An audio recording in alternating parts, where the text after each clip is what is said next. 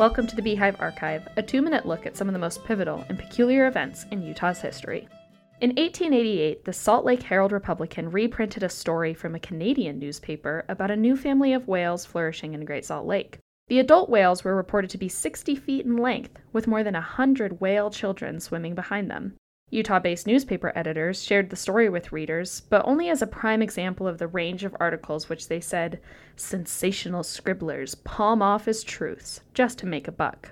Although a spoof, the idea of a mysterious leviathan lurking in the depths of our salty landlocked lake has long captured the public imagination. The newspaper article said a scientific English gentleman named James Wickham planted the whales in 1875 to help start a Utah whale oil industry.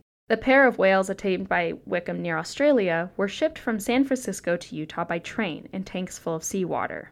Wickham intended to keep them in a fenced off pen, but the article details how they escaped, reporting, quote, They suddenly made a beeline for deep water and shot through the wire fence as if it had been made of threads. In 20 minutes, they were out of sight, and the chagrined Mr. Wickham stood gazing helplessly at the big salt water. Years later, an agent in contact with Wickham reported seeing the whales and their new family spouting and playing. Another newspaper, the Utah Daily Inquirer, reprinted the story on its front page. When the paper received so many letters questioning the article, the editor had to assure readers that the story was published to, quote, show the ridiculousness with which some of the Eastern papers refer to Utah matters. The paper went on to clarify that it would be impossible for any whale to live in Great Salt Lake. In fact, the lake only reaches around 30 feet in depth and is up to eight times saltier than the ocean, far too salty for marine mammals. So the whale story is a confirmed hoax.